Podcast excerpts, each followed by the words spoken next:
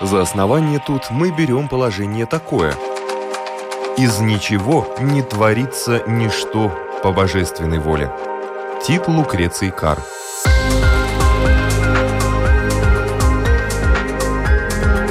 Дерзкие теории, смелые гипотезы, предположения, которые завтра могут стать аксиомами. Программа обо всем, что нас окружает. Природа вещей. На Латвийском радио 4.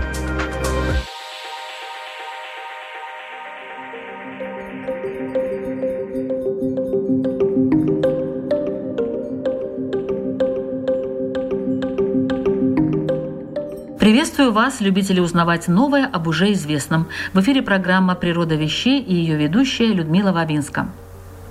Не один раз мы уже возвращались к теме информации, рассматривали ее и в филологическом, и в рекламном, и в историческом аспекте. Вообще весь наш мир состоит из информации, которой можно верить, можно не доверять, а можно относиться скептически. Говорят, что для того, чтобы узнать истинную картину, следует получать информацию из разных противоположных по мнению источников. И кроме того, уметь анализировать материал, отделяя зерна от плевел, выбирая все-таки из вала разнообразных мнений наиболее достойное внимания. Эта работа очень серьезная, кропотливая и длительная. Кажется, мало кто хотел бы ей заниматься, но некоторым приходится. Это ученые, специалисты в разных областях знаний. Если такому человеку поддаться на, как сейчас принято говорить, фейк, то что произойдет дальше и как он построит свои научные исследования, одному Богу известно. И это может привести к очень плачевным последствиям. Итак, сегодня в программе «Природа вещей» о том, как же ученые разбираются в ворохе противоречивой информации на примере пандемии коронавируса, но куда же без него, и не только, расскажет доктор наук, ведущий научный сотрудник лаборатории моделирования электронной структуры твердых тел Института физики твердого тела Латвийского университета Дмитрий Бочаров. Добрый день, Дмитрий. Здравствуйте.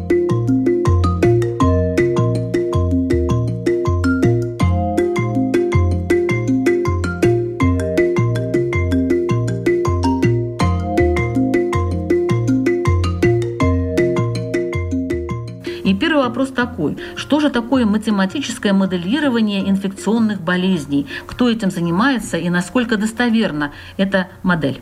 Я, во-первых, хочу сказать, что я в этой области не специалист, а любитель. Я сам по образованию физик и занимаюсь теоретической физико-химией, где тоже достаточно много математики. Также я преподавал высшую математику больше пяти лет, и там рассказывал студентам о всяких дифференциальных уравнениях, и мне было интересно, где уравнения проявляются в нашей жизни вокруг нас. И вот выяснилось, что достаточно много тех вещей, которые я знаю из физики, ну, например, как там электроны себя ведут в твердом теле, они описывают совершенно другие процессы, например, распространение инфекционных заболеваний. То есть там действительно возникают дифференциальные уравнения, и по разным моделям мы можем пытаться понять, куда наша эпидемия зайдет. При этом, наверное, интересная вещь, что не все медики могут это легко понять, потому что это предсказание идет на стыке фактически медицины, математики и биологии. Как строится эта модель? Каким образом, на каких принципах она строится? Берется достаточно много вводных данных, получается модель разной сложности. То есть э, все население делится на группы. Например, лица, которые восприимчивы к болезни, ну, то есть могут заболеть, нет иммунитета. Есть уже заболевшие, так называемые открытые случаи, а есть заразные, есть те, кто переболели, но и при этом как бы в разных моделях может быть как переболевшие люди могут заболеть снова, и переболевшие люди больше не заболевают, приобрели иммунитет. Если, например, у болезни маленькая смертность, то иногда умершие игнорируются. Некоторые модели вводят также умерших. Ну и, соответственно, дальше у нас идет на этом основании описание с помощью так называемых дифференциальных уравнений, как из одной группы болезнь переходит в другую и чем это все заканчивается. Это все началось где-то в 30-е годы прошлого столетия. Есть такая пионерская работа Кермака и Мак Кендрика.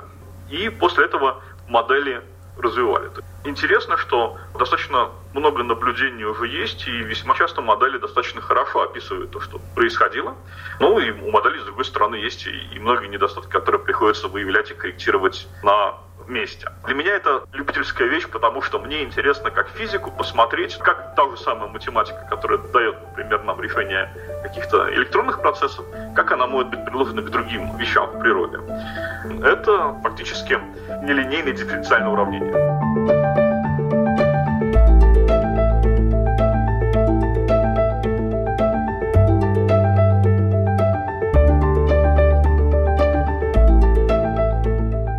Вскоре после пандемии вируса гриппа AH1N1 в Северной Америке в 2009 году Всемирная организация здравоохранения создала неформальную сеть математического моделирования из групп академических экспертов и специалистов по моделированию в сфере здравоохранения – эта сеть и другие группы по моделированию сотрудничали с целью определения характеристик, динамики и влияния пандемий, а также оценки эффективности мероприятий в различных условиях.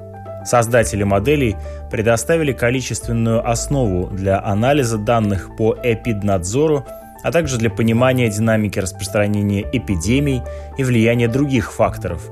Тем не менее, основная информация для принимающих решения органов поступала на ежедневной основе не по результатам сложного имитационного моделирования, а из простого и проводимого в реальном времени статистического анализа, основывающегося на механистических моделях передачи доступных эпидемиологических и вирусологических данных.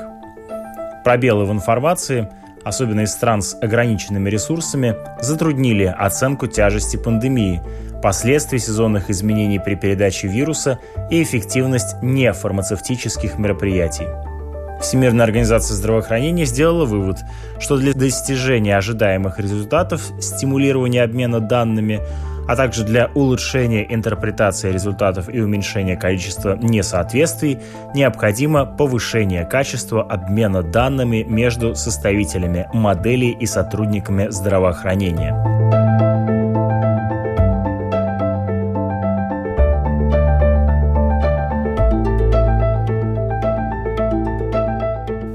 Каким образом это все происходит? Вы рассказали, значит, берутся исходные данные. Я поняла, какие. Причем, чем больше их, тем лучше. Не всегда. То есть про модели. Очень важно понимать, что в модели вообще нужно учитывать, а что нет. Если, например, я хочу построить абсолютно точную модель, ну, например, у меня есть яблоко, я его положил на стол. Любая модель должна учесть бесконечное количество параметров, если она совсем точная. Например, на это яблоко действует на стол с силой m на гамм. И в первом приближении и масса яблока постоянно, и на Земле Га тоже постоянно. Все в школе помнят 9,81. Если я начинаю вдумываться, я понимаю, что масса яблока, в общем-то, непрерывно изменяется. Потому что с нее, с поверхности яблока, испаряется влага. Я понимаю, что га у меня зависит от широты Земли. На экваторе меньше, на, на полюсе больше. И то, что у меня в данный момент где-то в Месопотамии бегут слоны, это тоже влияет на распределение масс Земли и вносятся поправки в какой-нибудь сотый знак за запятой в га. И понятно, что если я буду пытаться учесть все эти моменты, тогда я не смогу нормально прочитать модель, потому что она будет бесконечно сложна. Одно из важных умений при моделировании – это заложить в модели необходимое, но при этом как можно более минимальное количество данных, чтобы модель была уже достаточно, чтобы с ее помощью можно было что-то предсказать, но она не была слишком громоздкой. Иногда, естественно, происходят эксцессы. Например, был такой случай, когда моделировали турбину, и там были силы, которые направлены вниз, и силы, которые направлены в бок. Те, которые были направлены в бок, были намного порядков в сто раз меньше, чем те, которые направлены вниз. И инженеры взяли и отбросили в модели. Ну, турбина разрушилась, потому что они были силы поперечные очень малы, но все равно для описания модели существенны. Поэтому пытаются подобрать такую схему, которая достаточно для описания системы, и с помощью нее сделать какие-то выводы. Резонный вопрос. Вот у вас есть такая модель, вы нам обещали столько-то заболевших через два месяца, а количество заболевших другое. Почему ученым можно верить? Ответ такой, что моделирование затем и проводят, чтобы понять, как будет развиваться ситуация. Модель, естественно, может содержать какие-то неточности, которые будут уточнены. То есть, например, если вы посмотрите доступные модели описания эпидемий, то видно, что есть там надстройки и поднастройки. То есть, например, модель, в которой дополнительно вносится математическое описание того, что ребенок, который родился у матери, он некоторое время имеет невосприимчивость, так называемые материнские антитела. И значит, в модели происходит донастройка, и она начинает описывать что-то лучше. Вторая вещь, это важно понимать, что модель описывает те процессы или те эксперименты, которые могут быть еще не реализованы. Например, то же самое распространение коронавируса в мире сейчас, оно достаточно непредсказуемо. Никогда в жизни такого не происходило еще. И фактически, безусловно, после анализа данных, что случилось, будут предложены какие-то новые дополнительные модели, которые на будущее будут описывать похожие процессы точнее.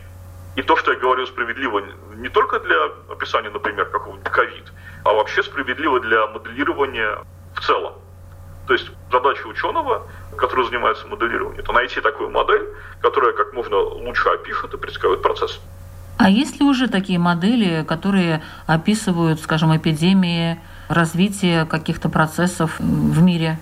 Да, есть большое количество подобных моделей и для гриппа, и для ВИЧа. То есть, как вот сейчас, когда началось, я вернулся к старому хобби. Сейчас читаю замечательную книжку «Фондовое моделирование эпидемий», которая вышла 2010 году, и там достаточно много принципов описано, как это все происходит.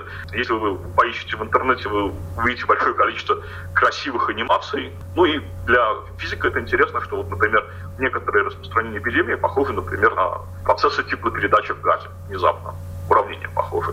Или там у нас, например, количество заболевших может быть описано так называемой математической логистической функцией, которая внезапно описывает изменение населения непрерывное и распределение фермидирака для электронов, которые сидят в полупроводнике, и, например, грузоперевозки в то же самое время.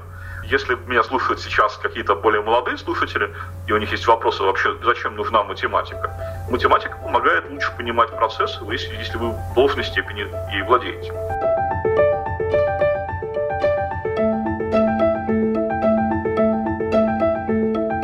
Эпидемические модели применяются и для разработки прогнозов по распространению фейков в соцсетях. Например, в классической модели распространения фейков все пользователи делятся на две группы – восприимчивые и зараженные.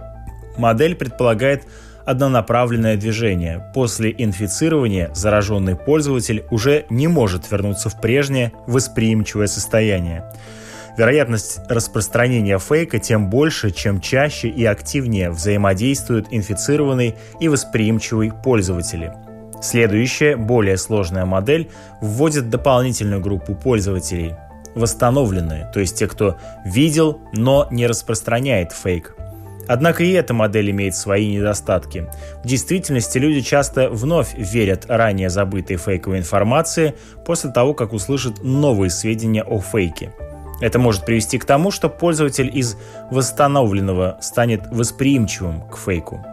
В очередной модели ученые предусмотрели уже четыре группы пользователей – восприимчивые, латентные, инфицированные и восстановленные. Отметим тот факт, что восстановленные пользователи определяются как пользователи, которые не распространяют фейк, но вполне вероятно, что они попытаются доказать другим недостоверность фейка, тем самым продолжив его распространение – После латентного состояния пользователи могут перейти только в инфицированное состояние.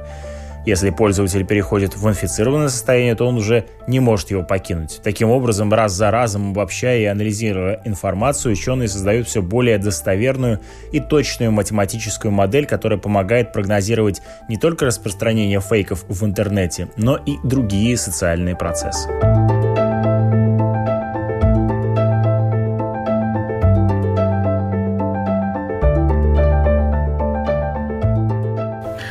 Человек рассматривает таблицы, которые есть на разных сайтах, таблицы заболеваемости. Как ему, не обладая навыками математического моделирования, как ему проанализировать и правильно понять эти таблицы? Потому что мы всегда, ну вот простые люди, не обремененные знаниями математики, физики, тем более диффузии там и так далее, как вы вот говорили, нет возможности провести какие-то аналогии, мы видим какую-то цифру, она нам бросается в глаза, и мы уже, скажем, в ужасе. Или наоборот, мы, ой, здорово, так это же не так все страшно. Как анализировать, как использовать? Сейчас, когда началась паника практически всемирная, к сожалению, есть достаточно много как фейковых новостей, так и неверного анализа данных. Я сейчас попробую рассказать несколько примеров и несколько базовых принципов вообще, как проверять. И потом, может быть, я отдельно еще расскажу о том, откуда берут э, информацию ученые, когда они занимаются какой-то своей областью. Во-первых, очень важно проверять источники и анализировать информацию, действительно ли она может правдива или, или, или нет. Я возьму несколько примеров, которые меня огорчили за последнюю неделю. В ленте новостей я увидел перепост одного российского политика, который написал, что в России, в Москве все хорошо, потому что вышли официальные данные статистики смертности в январе, феврале, марте этого года, сравнили с предыдущими годами, оказалось даже меньше. Ну и значит, как бы все под контролем. Я открываю совершенно доступную информацию, так называемый коронавирус МАП, его можете посмотреть университета Хопкинса, и захожу в раздел «Россия». Что я там вижу? Я вижу, что до 20-х числах марта в России были единичные случаи коронавируса. И только в последнюю неделю марта случилось где-то 1000-1500 новых заболеваний. Дальше я смотрю в официальную тоже статистику и вижу, что смертность от коронавируса максимально примерно через 10-12 дней, ну иногда даже дольше, с начала проявления симптомов. То есть я понимаю, что если люди заболели в последнюю неделю марта, то в марте они в любом случае еще будут живы. И если я хочу смотреть реальную статистику, как изменилось, мне нужно сравнивать как минимум апрельскую статистику, и там уже я что-то увижу. На этом основании один из политиков пытался делать какие-то выводы. Я вижу часто в интернет-дискуссиях другой ошибочный посыл, когда говорят, что в Италии ничего не изменилось и приводят в качестве источника так называемый сайт под названием нет, он хороший сайт, World Info. И там есть информация, заходишь в страну, и там смертность за сегодня. Сегодня умер. И люди говорят, вот посмотрите, я сейчас открыл, и статистика смертности меньше за прошлый год. Откуда берется та статистика? Я начинаю смотреть и понимаю, что этот сайт берет официальные данные из сайта ООН. Начинаю разбираться, происходит ли получение информации оттуда непрерывно или нет. Иду на сайт ООН, проверяю и вижу неожиданно, что фактически статистика ООН формируется в конце года, ну даже в начале следующего, по предыдущему году. То есть, что я вижу на сайте Worldometer, который многие используют как доказательство? Я вижу аппроксимационную статистику, основанную на тенденциях прошлого года. То есть, сколько бы людей умерло, если все происходило так, как в 2019 с поправкой на то, что население Италии стало чуть меньше. И, естественно, я сразу вижу, что, мягко говоря, информация, на которую опираются, неверна.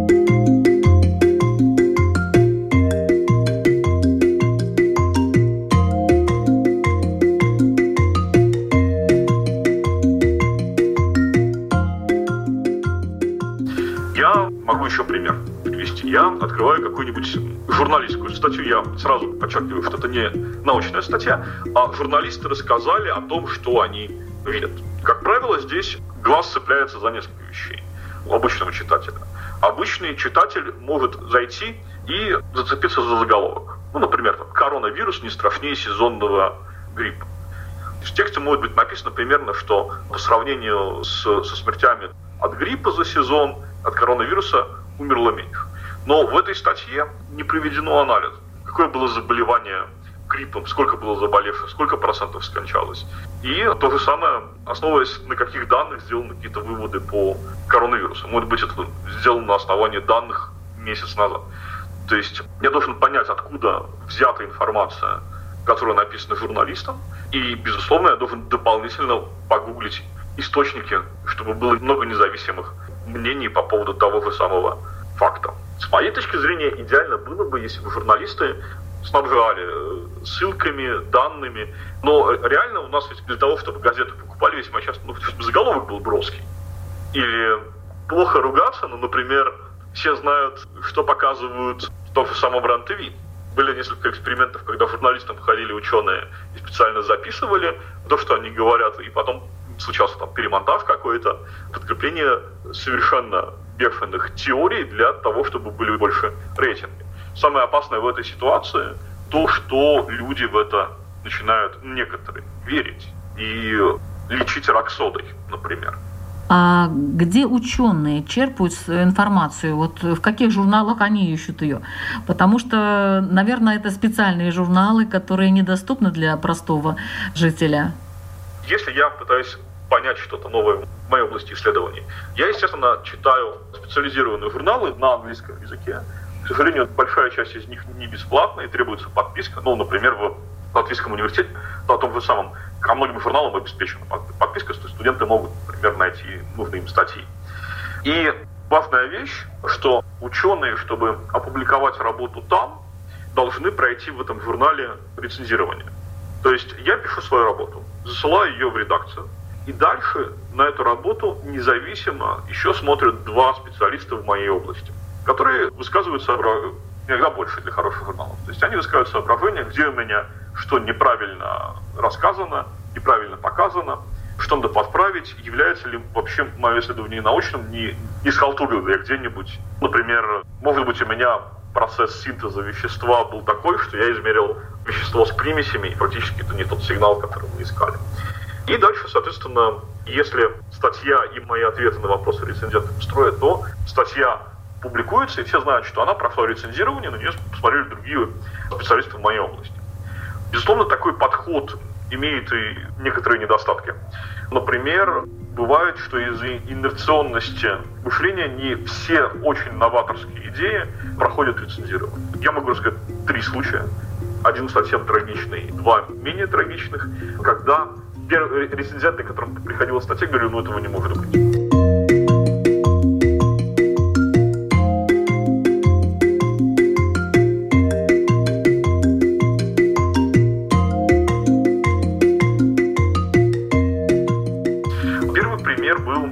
называемые химические часы. Выглядит это так, что в сосуде находится жидкость с определенными химическими компонентами. Ее начинают перемешивать, и неожиданно эта жидкость начинает периодически менять цвет. Это называется реакция Белоусова-Жаботинского. И изначально такую реакцию не думали, что она может быть. А Белоусов, Борис, он был не ученым, он был просто очень-очень профессиональным химиком на производстве. И обнаружил вот такую интересную реакцию в при окислении лимонной кислоты ароматом в присутствии какого-то катализатора. Он э, увидел эту реакцию у себя в банке и решил написать статью. Послал в редакцию. Несколько резидентов сказали, что бред, не может быть. Послал в другую редакцию, в другого журнала. Там тоже завернули статью. И Белоусов махнул рукой и сказал, и тогда и не надо. Но он реакцию много кому показал, и поэтому в Москве пошли слухи, что вот есть такая реакция, которую показывал какой-то химик. И когда об этом услышал профессор Симон Эльевич Шноль, он пытался разыскать этого химика, который реализовал реакцию, встретился с Белоусовым. Белоусов ему все показал, и они решили быстро, чтобы оно наконец было опубликовано, опубликовать работу хоть в каком-то журнале. И оно было опубликована работа в каком-то очень занюханным, зачуханном сборнике медицинских работ. Низкорейтинговый журнал, что у нас сейчас называется. И когда эта работа вышла, она стала самой цитируемой в своей области. После этого на этом начали делать целые диссертации. Диссертант Шноля Жаботинский подключился к работе, досоздал математические вещи. И потом сотни и тысячи диссертаций были на этой реакции защищены. Хотя изначально никто не хотел публиковать. Ну и в 1980 году Белоусову была присуждена за это Ленинская премия, но уже посмертно. Эта реакция, она проявляется вокруг нас, например, та же самая раскраска шкуры тигра с полосками, она связана с тем, что там вот химический процесс очень напоминает то, что возникает в этой реакции. Более трагичный пример – это пример Иоганна Земельвейса. Сейчас ему во многих городах стоят памятники. Но это был врач в середине XIX века, он понял, что достаточно много рожениц умирают от родильной горячки вследствие того, что просто не обеззараживают руки. То есть когда-то это было не очевидно, хотя сейчас мы понимаем, что хирург должен помыть руки, вам нужно перед тем, как, например, перевязывать себе ранку, тоже желательно спиртом руки протереть. А тогда, чем более кровавый был фартук у врача, тем более качественно врач выглядит с точки зрения окружающих врачей. Ну и, естественно, очень много Рожениц умирало вследствие того, что просто в их кровь заносилась инфекция, и они умирали так называемой родильной горячкой. Земельвейс доказывал это по смертности в своем отделении. Он проводил семинары, рассказывая другим врачам об этом. Он на собственные деньги издавал книги, где он рассказывал о том, что я вижу, что если проводить дезинфекцию, все гораздо лучше. Но окружающий мир не понял в тот момент этого врача. Его травили, его увольняли с работы. И в конце концов, видя, что он все понимает, но ничего не может сделать, он попал в психиатрическую лечебницу и в возрасте, по 50 лет умер. И только через лет 15 повторно пришли к мысли о том, что действительно дезинфекция важна и обеззараживание. А сейчас у Эльвейса поставлено, поставлено много памятников. Непонятно, насколько он повлиял на то, что все-таки повторно произошло открытие обеззараживания, но, безусловно, то, что хотя бы на своем локальном уровне он сохранил сотни тысяч жизней людей и матерей, это, это бесспорно.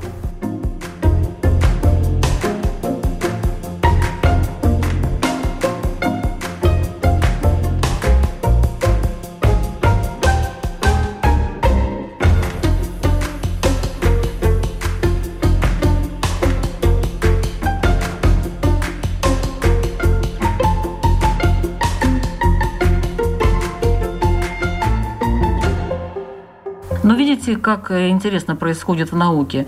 Иногда то, что считается правильным многими людьми, оказывается на самом деле неправильным. То есть это дает повод для надежды людям, которые идут в разрез, может быть, с какой-то доктриной медицинской и поступают по-своему, по каким-то своим понятиям о жизни и о том, как надо лечиться, допустим, да, и как надо обеззараживать помещение и тому подобное. Все у нас идет, все меняется, конечно, и медицина тоже меняется, но такая ригидность эффективность некоторая присутствует. Но я бы хотела вернуться к математической модели эпидемий, хорошо моделировать то, что уже известно. Вот когда-то есть уже конечные результаты, когда уже понятно, вот куда что пришло и много чего стало известно. А вот э, какие параметры нужно, по вашему мнению, было бы взять для анализа математического э, нынешней пандемии, например? Минимум этих параметров, по вашему мнению, какой он должен быть? Вот здесь я э, сходу не скажу, потому что для этого я должен читать работы. В первом приближении мне кажется, что это может быть описание моделей, которые описываются грипп, но для ковид, так как это новая инфекция, есть несколько неочевидных вещей. Сейчас все еще идут споры, можно ли заразиться ковидом повторно, если уже переболел. Сейчас больше источников говорят, что заразиться нельзя, но как бы есть всегда вариант, что вирус может каким-то образом так мутировать, что будет вторая форма. Ну, то есть, например, гриппом люди болеют год раз в. Почему? Потому что грипп часто мутирует, и у людей, которые переболели гриппом год назад, уже нет иммунного ответа на другой штамм гриппа. То же самое, например, есть случаи двойного заражения ВИЧ-инфекцией, потому что есть две разные немножечко формы, и они независимо могут заразить человека. То есть человек больной ВИЧ может заразиться второй формой ВИЧ, это тоже известно. И вот это один из параметров, который не ясен. От этого зависит, будет ли у нас реализовываться процесс заболевший, выздоровевший, снова, снова заболевший. Там будут немножко другие математические описания этого всего дела. Также спецификой для данной эпидемии является очень длительный инкубационный период. То есть у нас человек долго-долго ходит, внешних признаков не проявляет, а уже заболевание передает. Есть какие-то модели, которые логично взять, потому что они больше всего подходят, но насколько оно сработает, это другой вопрос. И еще есть такая интересная вещь, что все модели хорошо разработанные, они более-менее хорошо работают в так называемом термодинамическом пределе системы. Сейчас расскажу простым языком, что это означает. Означает, что у нас популяция населения должна быть бесконечна, и вирус должен быть максимально свободно передаваться. Ну, дальше, дальше там идут дополнительные члены, которые показывают, как он передается. Но, например, у нас понятно, что для каждой страны у нас население конечное и разная населенность есть. И также у нас принимаются меры, которые перестают ограничивают ну, возможность да, контакта. Да, перестают соответствовать модели свободного распространения. И это очень хорошо. Безусловно, есть другие модели, которые описывают какие-то ограничения, но их гораздо более трудно предсказать. То есть моделирование эпидемии, скорее, мы понимаем какие-то общие тренды, но совсем большой точности, конечно, не добиться. И если, например, пример из физики брать, сейчас идет большой наблюдательный эксперимент. То есть в том плане, что мы получаем много новых данных, как, как оно работает, потому что такого никогда в истории человечества еще не было. Понятно, например, что перед тем, как взрывать какие-то атомные бомбы в 60-х годах, ученые имели некие предсказания, как себя поведет водородная бомба при взрыве. Но понятно, что не было стопроцентного ответа, что это будет точно-точно так. Есть такая, не знаю, насколько легенда, что когда было испытание бомбы 30 октября 1960 года, реакция шла дольше, чем оно было посчитано теоретически. И там некоторые генералы начали выхвататься за сердце, потому что вспомнили, что было высказано несколько положений и предсказано несколько моделей, при которых реакция может быть самоподдерживающая. То есть она будет брать из окружающей среды все, пока все не выгорит. Бывают вот такие странные вещи, что мы не можем предсказать совсем точно на 100% всего поведет до тех пор, пока у нас этот процесс не случится. А когда процесс случится, у нас будет больше данных, и мы можем их внести в модель.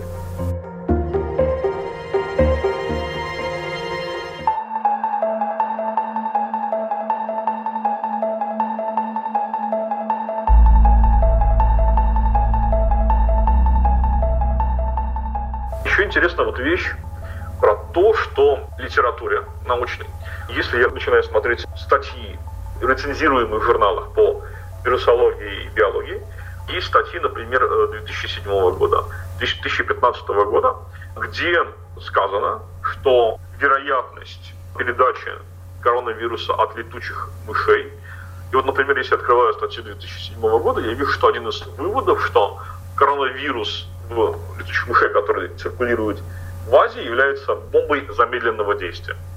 То есть, говоря о том, насколько неожиданно данная пандемия, она вполне предсказуема при нынешнем уровне мобильности, количестве авиаперелетов. Вопрос скорее был «когда?». Другой вопрос, почему, зная о том, что так может случиться, там ученые ничего не сделали, там, или Министерство здравоохранения разных стран ничего не сделали. Проблема в том, что достаточно много рисков есть. Если мы возвратимся на век назад к эпидемии испанки, мы увидим, что это был вариант мутировавшего вируса гриппа, который, более того, неожиданно поражал более молодых людей. По какой причине? Потому что был очень сильный ответ иммунной системы молодых людей на этот вирус, и фактически иммунная система начинала бороться с собственными органами. Поэтому многие медики тоже в литературе предсказывали, что они скорее думают на то, что будет большая испаноподобная эпидемия, но случился коронавирус. Это похоже на то, что над, там, над нами висит 20 домокловых мечей, но сыграл конкретно вот этот. И из слабости силы науки в том, что ученые весьма часто многократно проверяют свои данные, то есть они не могут что-то опубликовать по маленькой выборке, по недостаточной базе данных. Например, если есть введение какого-то нового медикамента в использование, пока не приведены все клинические испытания, просто невозможно его распространять на людей, потому что может случиться как-то там в 60-е годы. Лекарство там, улучшает состояние беременных матерей, но дети рождаются без рук, без ног. И это сразу не очевидно. Поэтому и для получения новых научных данных обычно проходит как бы время на исследование, время на проверку. Сама публикация рецензирования занимает полгода, то есть есть некая инерционность. И вторая вещь это то, что мы что-то знаем, все равно это не всегда достаточно для того, чтобы мы могли принять все меры по всем направлениям. Но почему это важно? Потому что в тот момент, когда что-то случается, есть уже некоторые наметки, против чего бороться, как оно работает. Есть, например, уже какие-то исследования генома коронаподобных вирусов. Но сам вирус, подобного типа вирусов, они давно известны. Спасибо большое, Дмитрий, за такой интересный рассказ. Ведущий научный сотрудник лаборатории моделирования электронной структуры твердых тел Института физики твердого тела Латвийского университета Дмитрий Бочаров был у нас сегодня в эфире. И мы говорили о том, как ученые находят, определяют, анализируют и интерпретируют достоверную информацию.